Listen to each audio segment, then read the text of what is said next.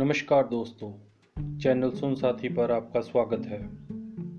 तीन मिनट में आज एक बिल्कुल छोटी सी लघु कथा और एक बड़ी लघु कथा लेकर मैं आपके सामने हाजिर हूँ।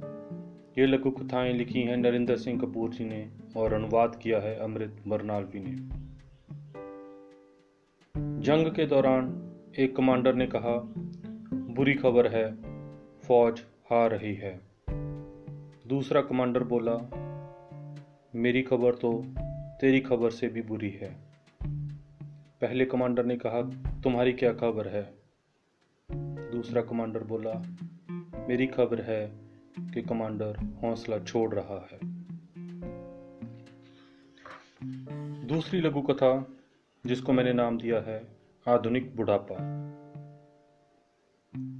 एक आदमी ने ऐसी बहुत सी बातें सुनी थी कि किस तरह बुज़ुर्गों का उनके बड़ा बुढ़ापे में उनके बेटे, उनकी बहुएँ ध्यान नहीं रखते या उनके साथ बुरा सलूक करते हैं। उस बुज़ुर्ग के तीन पुत्र थे जो अपने अपने परिवार के साथ रहते थे।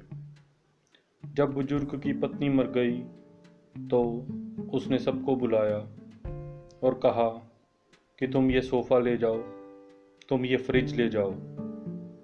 पुत्र ने कहा, आप ये वस्तुएँ रखो कोई घर पे आता जाता है तो वो इनका प्रयोग करेगा। पिता बोला, अब यहाँ कोई नहीं आएगा। कोई वहाँ क्यों आएगा जहाँ पर उसको खाने को, भोजन या रहने को बिस्तर ना मिले? मुझे तो खुद इन चीज़ों की कमी है।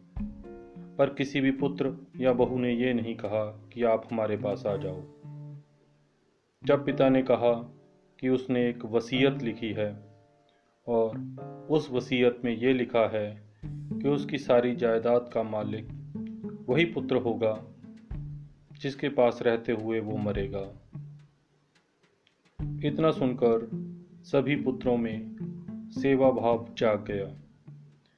सभी बहुओं को ससुर में अपने पिता नज़र आने लगे और पोते पोतियाँ भी चिल्लाने लगे, दादाजी, आप हमारे साथ क्यों नहीं रहते?